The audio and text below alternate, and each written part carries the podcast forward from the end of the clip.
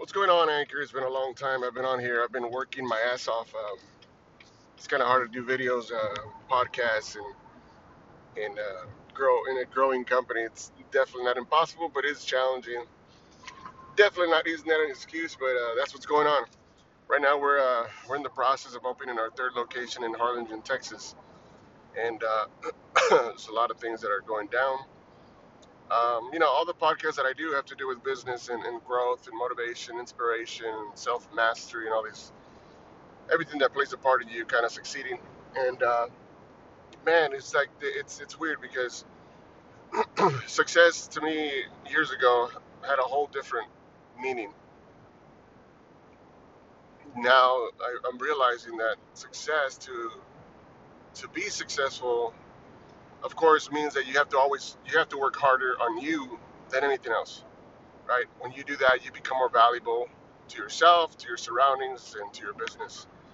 But also realize that in order for your business to have no limitations, you yourself have to be limitless.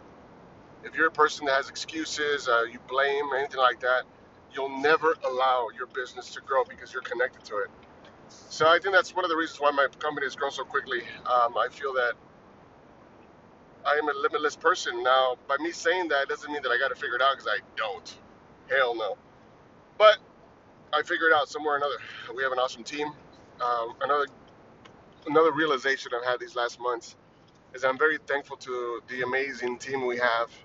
You know, me, my wife, uh, my my partner Orlando, uh, guy's freaking amazing, super computer savvy. Uh, he used to work for Apple as a programmer and also sales rep. So right now we're it's exciting because we're tapping into the online world. It's it's for me it's like in the next few months we're going to conquer uh, all this area we're in for a bunch of reasons. Uh, we also have a possibly it looks like a, a doctor. Uh, he's graduated from Harvard that's coming on board with us uh, as, as a as a possibly either a, a very small partner or just somebody we're teaming teaming up with. If, if, if it all makes sense, he might just be a partner.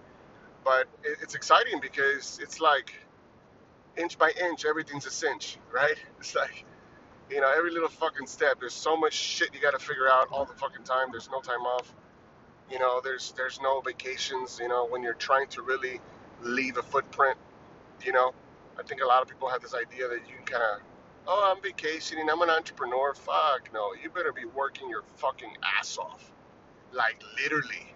So don't bullshit yourself. Grind and grind real hard. We'll see you guys. Take care, all right? Hope you guys are having a good one.